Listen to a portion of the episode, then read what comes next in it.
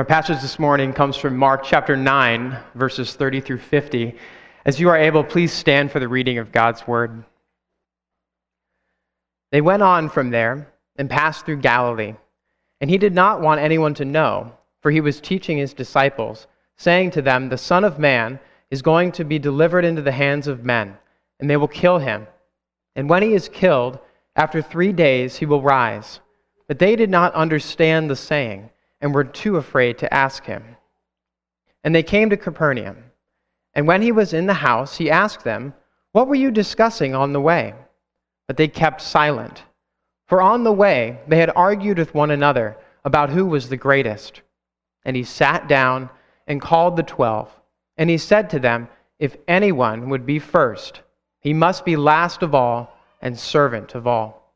And he took a child and put him in the midst of them and taking him in his arms, he said to them, Whoever receives one such child in my name receives me, and whoever receives me receives not me, but him who sent me.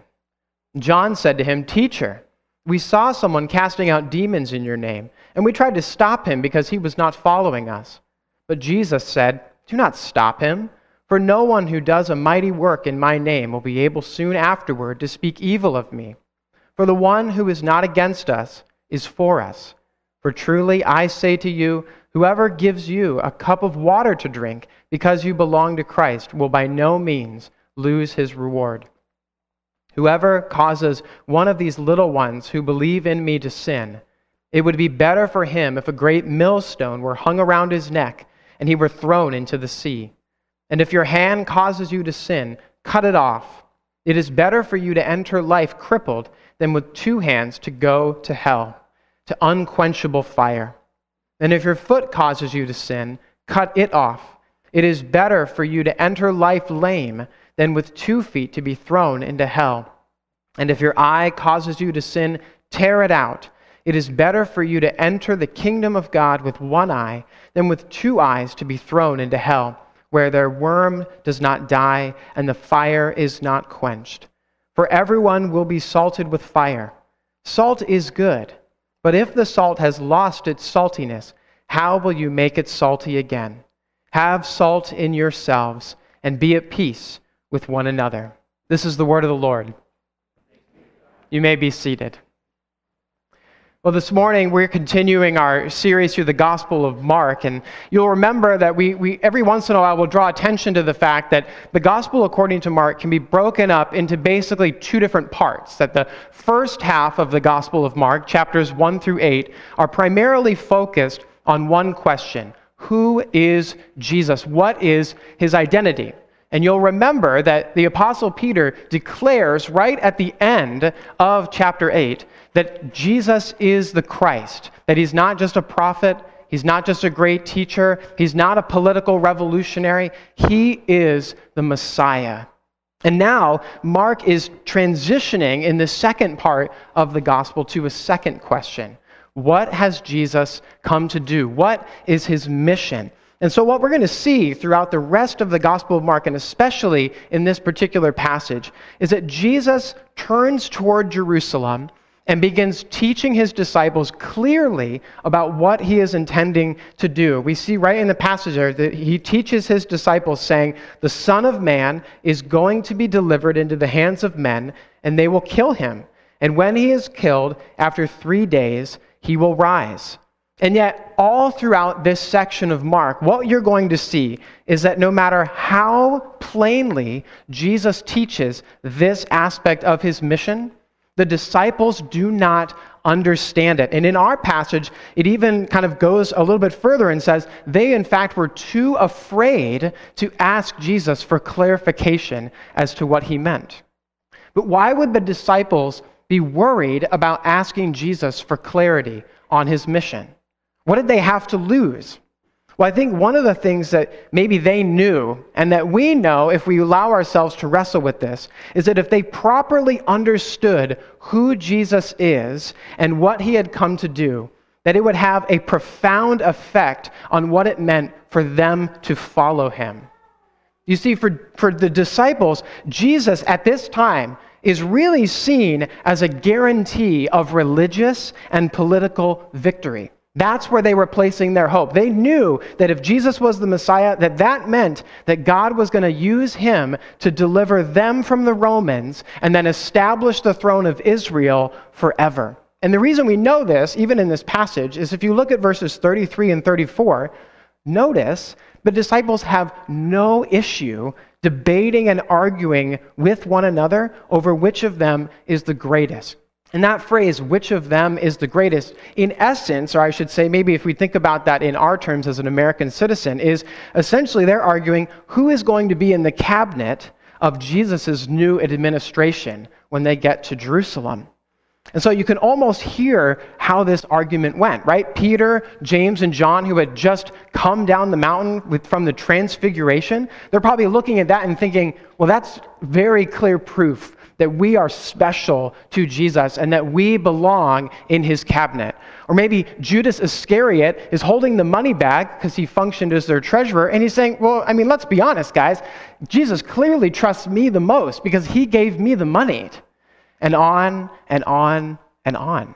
And you can almost sense that these disciples are beginning to argue and bicker, and that division is rising among them. And I think Jesus can sense that too. And it concerns him deeply. And so, what does Jesus do? He calls his disciples to, them, to himself, and he says, Why don't you explain yourself? What were you talking about on the road? And what do we see the disciples do? They revert back to silence. They know that something is amiss, but they are unwilling to face it. But Jesus, out of compassion for his disciples and love for them, will not let them stay in their ignorance or in their silence because he knows that those who follow him, his disciples, play a crucial role in what God is doing in the world. And that's why in verse 50, if you look there for a moment, you'll notice that Jesus, here and in other parts of the New Testament, refers to his disciples as salt. In Matthew, he says, You are the salt of the earth. In the ancient world, salt was highly valuable because it, w- it has a unique ability to preserve, right? Practically speaking, salt delays the onset of decay and, in this sense, preserves life. You can kind of understand how important that would be for their food in the ancient world. And so, like salt, Jesus' disciples, we as the church, are called to be a preservative, to preserve not the culture of Israel, not the culture of America, but the culture of the kingdom of God. And Jesus is concerned because we look here in verse 50 and realize that salt can be rendered useless if it is mixed with impurities, like the disciples and Jesus would have been aware of the salt from the Dead Sea being completely worthless to the needs of preservation. And so Jesus, seeing his disciples woefully divided and corrupted in all of these different ways, he sits down like a rabbi and takes the posture of one about to give a very important lesson. And he does this so that his disciples will listen well about what he is about to say. And we too need to listen carefully this morning. Because unless the impurities among us are eliminated, then we will be rendered useless as Jesus' disciples in the world.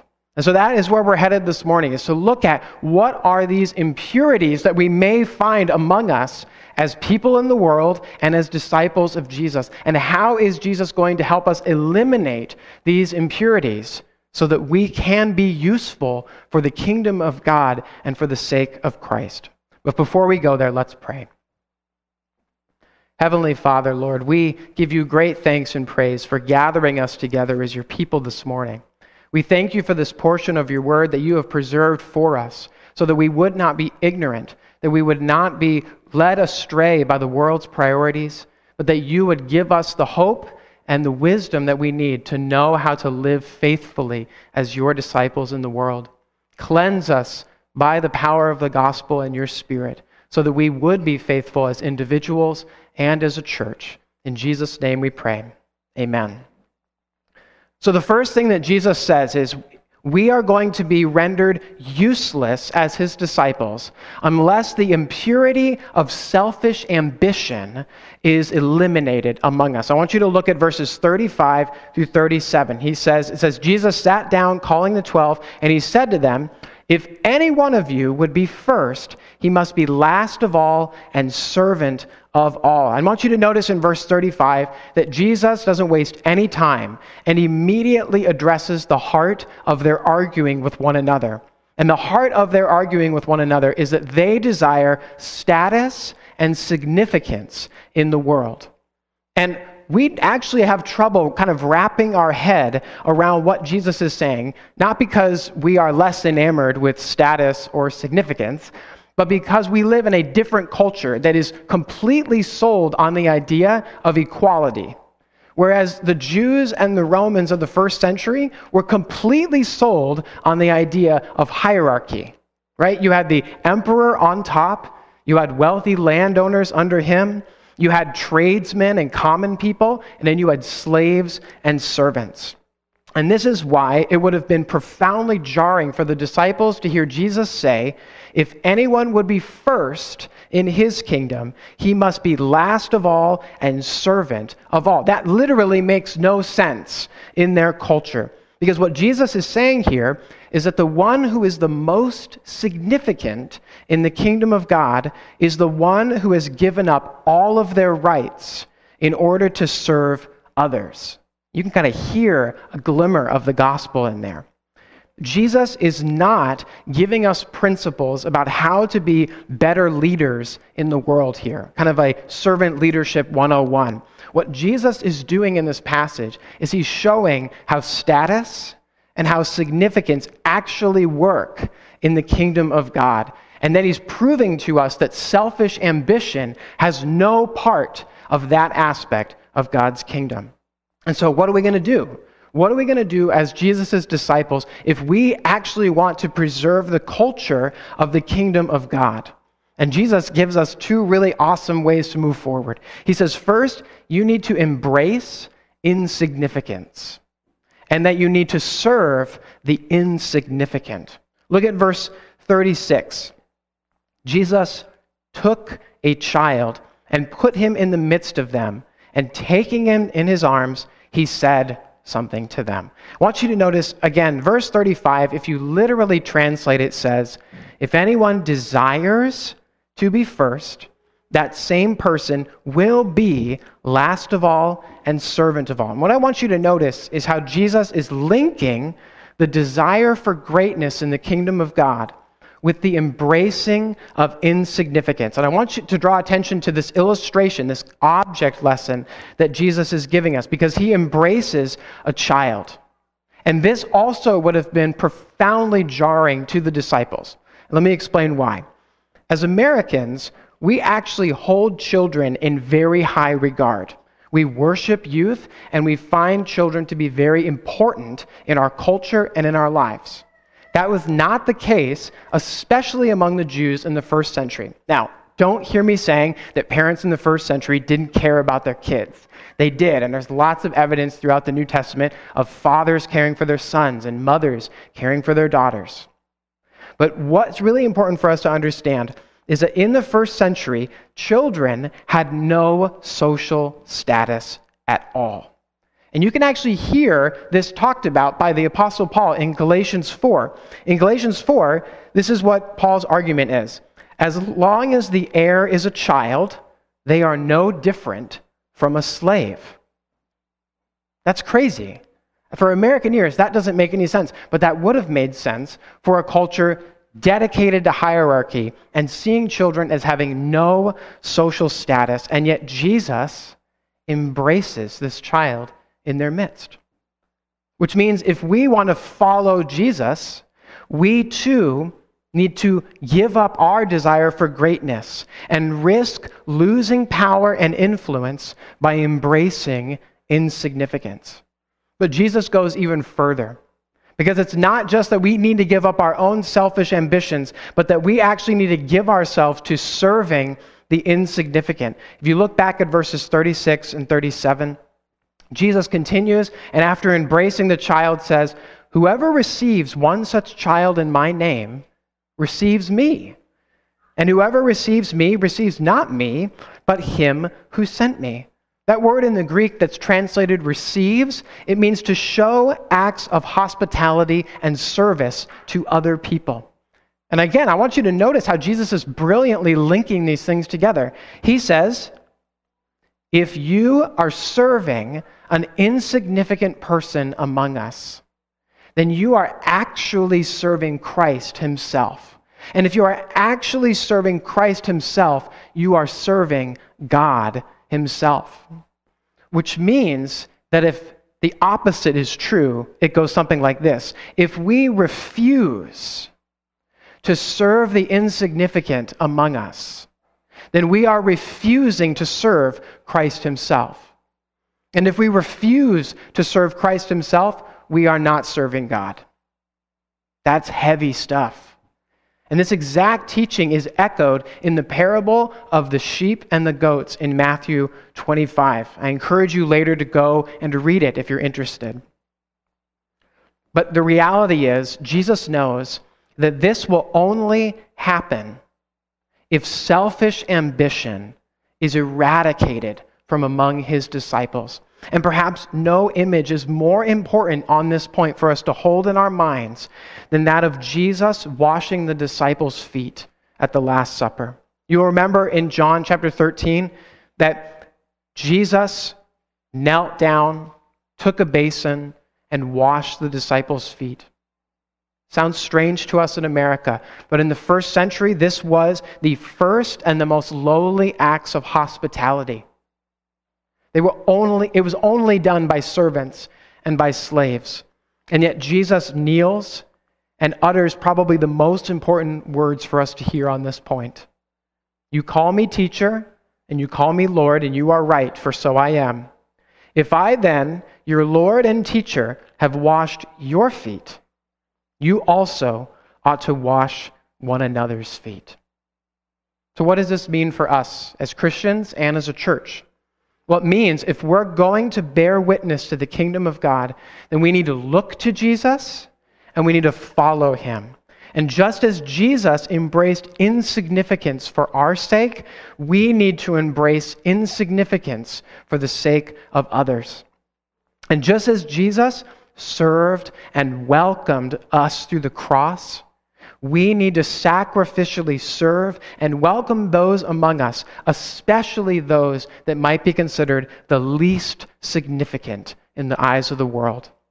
In fact, one might say that the best way to seek the kingdom of God is not to lobby in Washington for political power, but to humbly look for ways to serve others, especially those among us who are insignificant. That is a radical change in what it means to seek a kingdom. And we need to hear that from Jesus. And what's really funny is that John didn't hear this because right after Jesus finishes this lesson, John opens up his mouth and puts his foot right in it. I want you to look at verses 38 through 41. Look at John saying, Hey, teacher, Jesus, we saw someone casting out demons in your name, and we tried to stop him because he was not following us. And you can almost hear kind of this like awkward pause where Jesus just looks at John and says, Are you serious? Because Jesus recognizes not only are we going to be rendered useless by selfish ambition, but we're going to be rendered useless by factions among us. Because after John volunteers this story, Jesus looks at him and says, Don't stop him. Perhaps John and the other disciples had just remembered that they were unable to cast out a demon. And they were looking to Jesus to kind of affirm them with a sense of value and a sense of significance. And so they go and they're looking for Jesus to say, Well, thank you. Thank you for correcting that person and making sure that all of the power and all of the influence and all of the authority stays right here, John. That's exactly what I want. That's exactly where it belongs, with just you, the 12 disciples. And the problem is, is that nowhere in Scripture, especially in the New Testament, is there any indication that the 12 disciples were the only people that God used to cast out demons? And in fact, the, there are a lot of commentators writing on this passage that kind of argue that Jesus' response to John reveals that the one who's casting out demons is probably a genuine follower of Jesus. But here's what I want you to notice about John and the other disciples they did this because they were jealous for their position in the kingdom of God. And they were so jealous for that position that they were willing to accuse and to attack another believer so that they could feel secure in their position and their status in the kingdom of God. The Apostle Paul experienced something very similar in 1 Corinthians, and he writes to the church in Corinth and he says, I appeal to you, brothers, by the name of our Lord Jesus, that all of you agree, and that there be no divisions among you for it has been reported to me that there is quarreling among you. Each one says, I follow Paul, I follow Apollos, I follow Peter, and then the trump card, I follow Christ. What does Paul say? Is Christ divided? The answer is obvious no. Jesus tells us that in John chapter 17 when he prays, Lord, I pray not only for those only, but those who will believe in me through their word, that they may all be one. Just as you, Father, are in me and I in you, that they also may be in us. Why? So that the world may believe that you have sent me.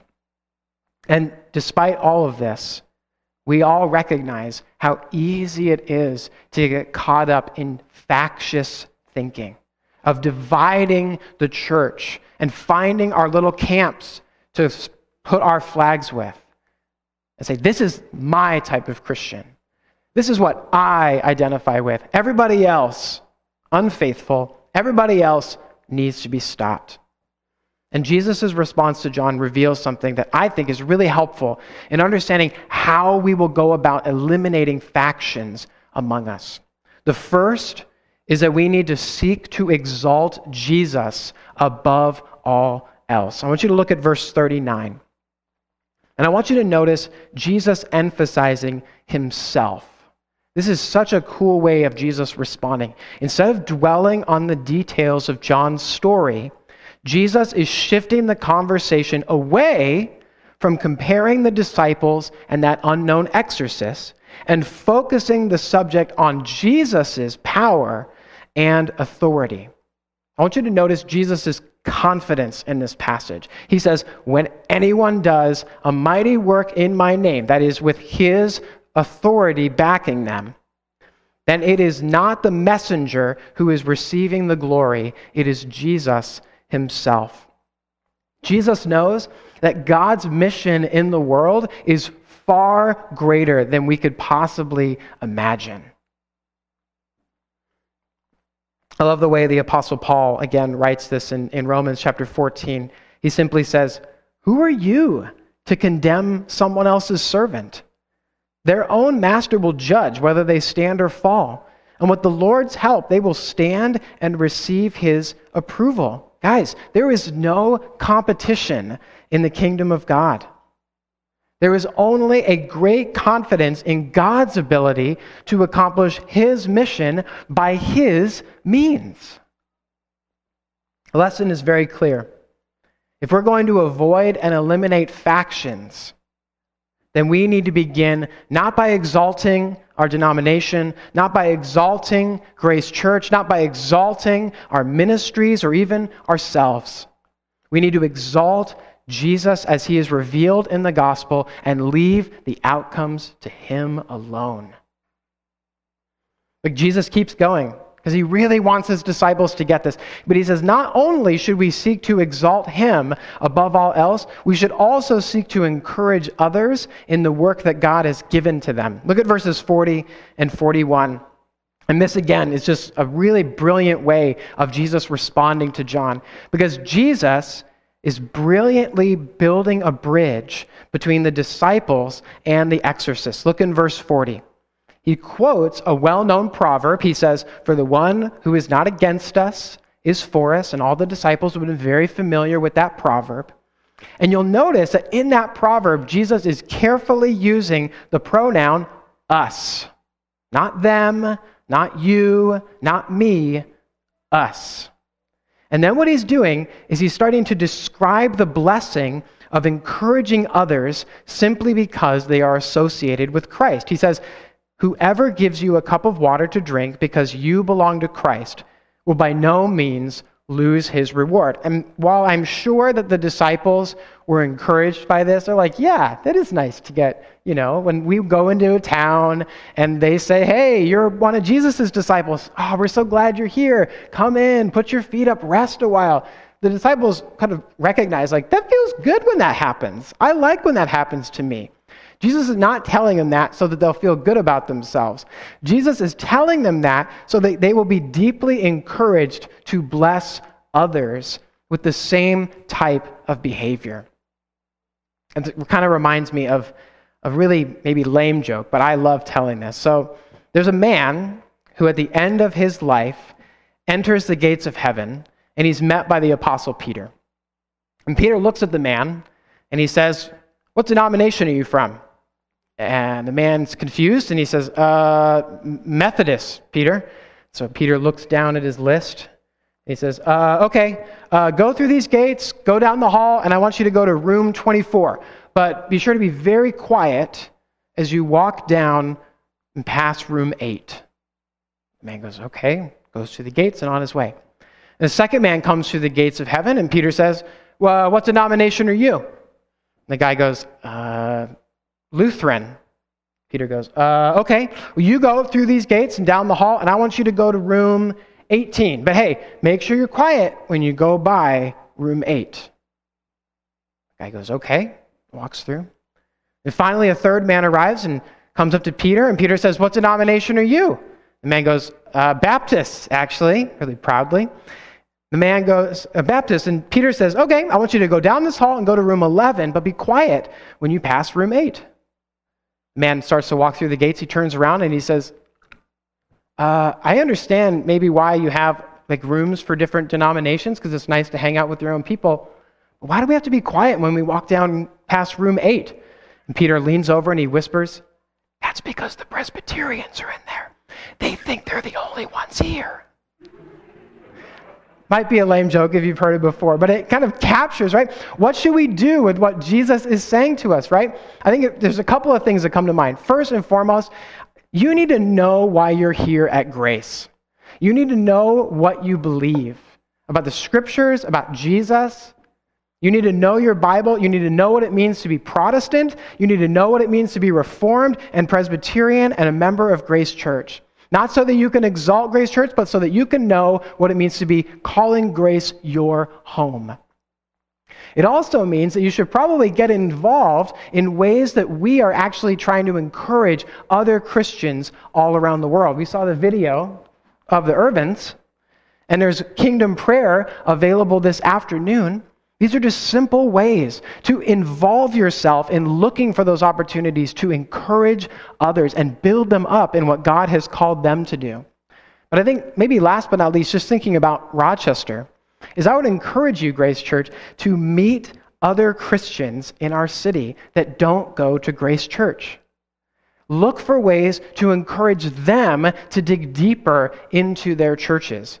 If their churches are gospel centered, Bible teaching churches, they should not be encouraged to do anything else but dig deeper into where God has them and what God is doing through them.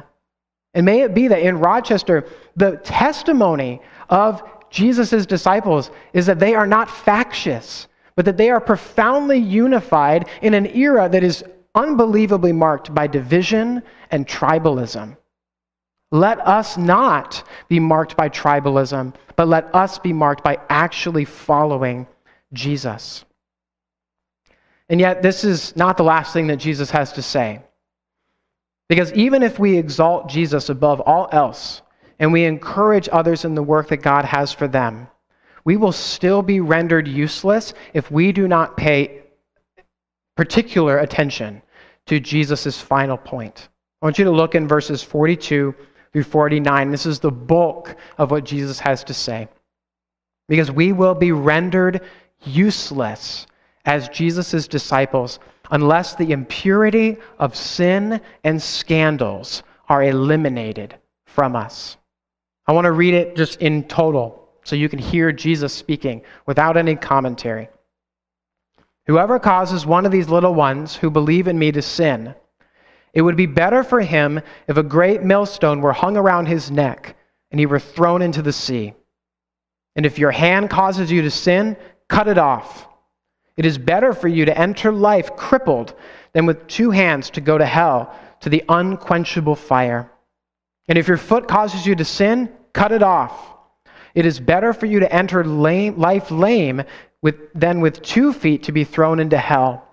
And if your eye causes you to sin, tear it out.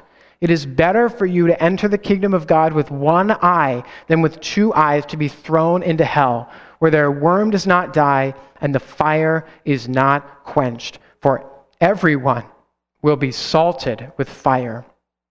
It is not an overstatement to say that Jesus reserves some of his strongest and most graphic language for this passage. Because in the eyes of Jesus, there is nothing more contaminating and compromising to the body of Christ than sin. I want you to notice, however, that the most significant thing about this passage is that in the Greek, the word sin is actually not there. Because the Greek word for sin, amartia, is more about a concept of sin. And instead, what Jesus does is he uses a Greek word that is actually translated cause one to sin, that we get the English word scandalize. That is a much better picture of what Jesus is concerned about in this passage.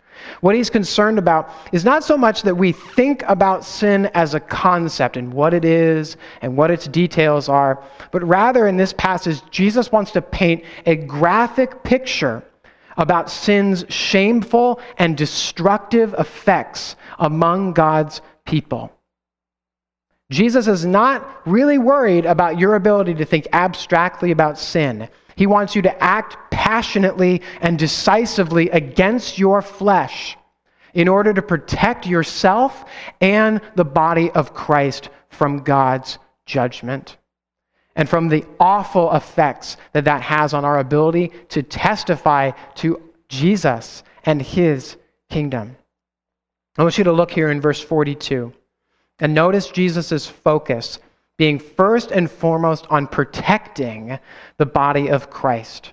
He draws our attention back to the child that he put in their midst, and he uses that child as a metaphor for fellow Christians, especially those among us who are powerless and who are vulnerable. And I want to, you to notice how serious Jesus condemns sin against the vulnerable and the weak. Jesus describes what is, in effect, a horrifying way to die to have a millstone wrapped around your neck and thrown into the sea. That is stuff the mafia does. And Jesus is saying that that judgment would be less severe than what that person actually deserves. That is really important to sit on. Because while this is shocking, it is also something to bring us great comfort. Jesus is passionate about protecting his people. And he is especially passionate about protecting those among us who are the most vulnerable. Which means that if we want to be followers of Jesus, we too should be passionate about protecting the body of Christ, even from ourselves. And that's where Jesus goes next in verses 43 through 49. I want you to notice here as, as Jesus is shifting kind of away from describing our, our sinful effects on others to describing sin's effect on us personally. And as he does that, he brings into the picture the reality of hell. Now, just to take a minute on this, the word hell, that's translated hell, is the Greek word Gehenna. Okay, and literally, Gehenna was a valley on the south end of the city of Jerusalem that in the Old Testament times was used as a place for human sacrifice so that the gods of the Canaanite gods of Moloch and Baal would get their due. And by the time of Jesus, Israel had turned Gehenna, this valley known for awful, horrible things, uh, sinful acts, had turned it into a garbage dump. And in that garbage dump, they piled out the garbage and they lit it on fire continuously. And so Gehenna began to be used among the first century Jews as kind of this symbolic picture of the place of God's judgment. But what's really important for us to understand is that while the word Gehenna or the idea of hell is somewhat symbolic in the Bible, the reality of eternal separation from God and his never ending wrath for sinners is very real. And the reason we know this is because of how Jesus is talking about it. Even though he's using symbolic language, he has in view real consequences for sin. Because the reason that Jesus is talking so graphically about hell is not so that we could study it to know more about hell. He's describing it so that we would be able to contrast in our minds the difference between the eternal pain of God's wrath and the temporary pain of rejecting our sin. I think the contrast is especially showcased in verse 49, where Jesus says, Everyone will be salted with fire kind of confusing, but what Jesus is doing here is he's kind of doing a play on words. On the one hand, Jesus is pointing back to the fires of hell that he just described. And on the other hand, he's pointing the disciples to the fact that sacrifices at the temple were what you might say salted in order to be purified and made acceptable in God's sight. And so, what Jesus is saying here is that either we will be purified by the temporary fire of confession and repentance, or we will be forever assaulted by the fires of God's wrath. And so, Jesus, in the face of these consequences, describes what, in very many ways, is a horrific remedy. If your hand causes you to sin, amputate it. If your foot causes you to sin, lob it off. If your eye causes you to sin, grab it and tear it out of your head. That is very intense language. Now, we know that Jesus doesn't mean this literally because that would actually violate the law of God. And second, not only was it forbidden, but if we were actually to embrace this policy as a way to address our sin, it would be suicide.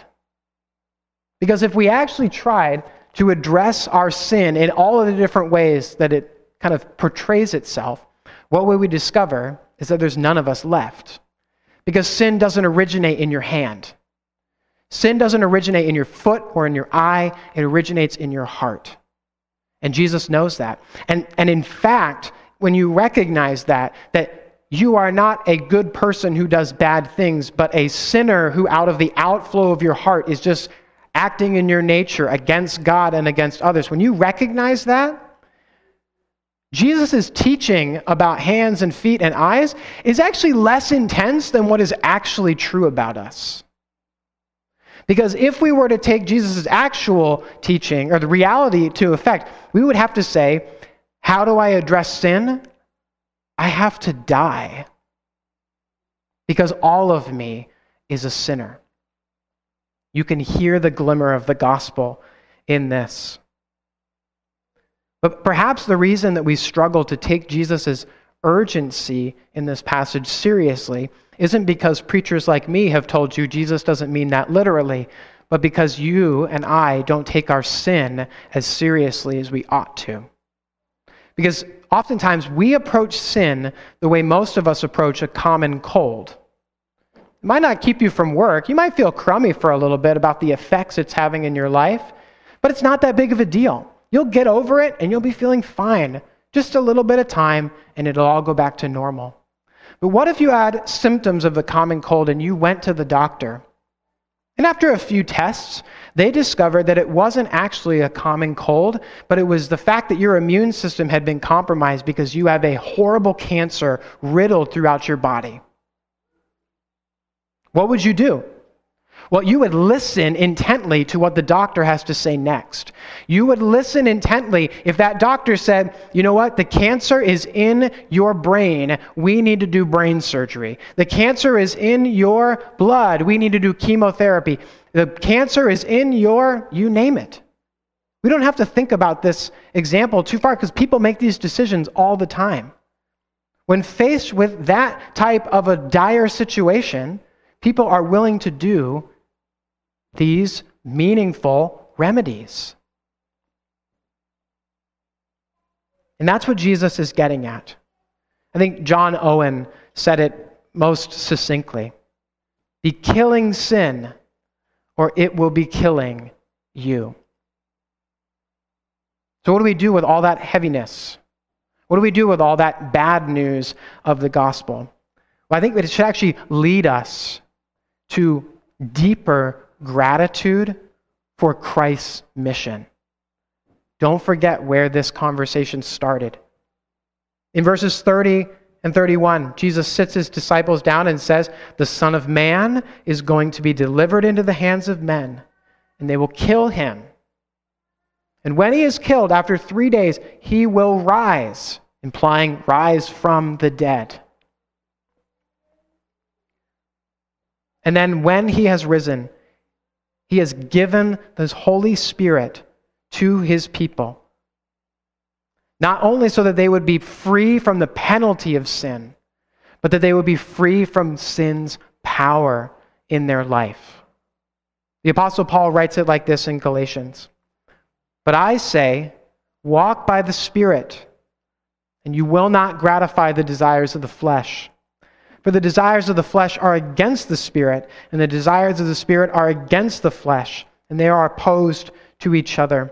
And those who belong to Christ have crucified the flesh with its passions and its desires. This, this graphic teaching of Jesus is meant to point us to the cross so that we could behold the one who actually had his hand cut off for your sin his foot cut off for your sin, his eye gouged out, his death for your life. That is what Jesus is getting at. Because ultimately, what we find in this passage is that if we're going to eliminate selfish ambition, if we're going to eliminate factions among us, and if we're going to address sin and scandal among us, it's not going to be through us. It's not going to begin with our goodwill. Instead, we need to pray that God would give us courage to look to Jesus, to deepen our understanding of the cross and his mission, so that we would have salt in ourselves and that we would be at peace with one another. Last passage of scripture I want to read for you guys. This whole section of Mark is summed up by the Apostle Paul in Philippians chapter 2. This is what the Apostle Paul writes Brothers, if there is any encouragement in Christ, any comfort from love, any participation in the Holy Spirit, any affection and sympathy, complete my joy by being of the same mind, having the same love, being in full accord and of one mind. Don't do anything from selfish ambition or conceit, but in humility Count others more significant than yourselves. Look, each of you, not only to your own interests, but also to the interests of others. Have this mind among yourselves, which is yours in Christ Jesus, who did not count equality with God a thing to be grasped, but he emptied himself. He took the form of a servant, and being born in the likeness of men, and being found in human form, he became obedient to the point of death, even death on a cross. Therefore, God has highly exalted Jesus and bestowed upon him the name that is above every name, so that at the name of Jesus every knee should bow in heaven and on earth and even under the earth, and every tongue confess that Jesus Christ is Lord to the glory of God the Father. This is how we will be useful for the sake of Christ's kingdom and as Christ's disciples. As we eliminate selfish ambition and serve the insignificant. As we eliminate factions by exalting Jesus and encouraging others. And especially as we give ourselves to the task of protecting the body of Christ, even from ourselves, by confessing we are sinners and that we need salvation each and every day. The salvation that Jesus gladly gave us on the cross. Let's pray. Lord Jesus, we are so grateful for all that you have given for the sake of your people.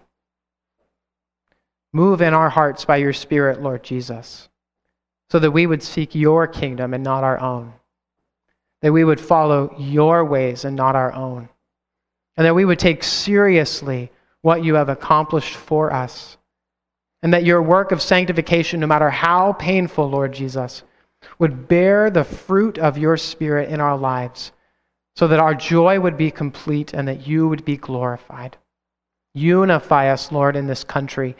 And may it be that as people look to us, your people in this age, they would see us faithfully following you and clinging to you above all else.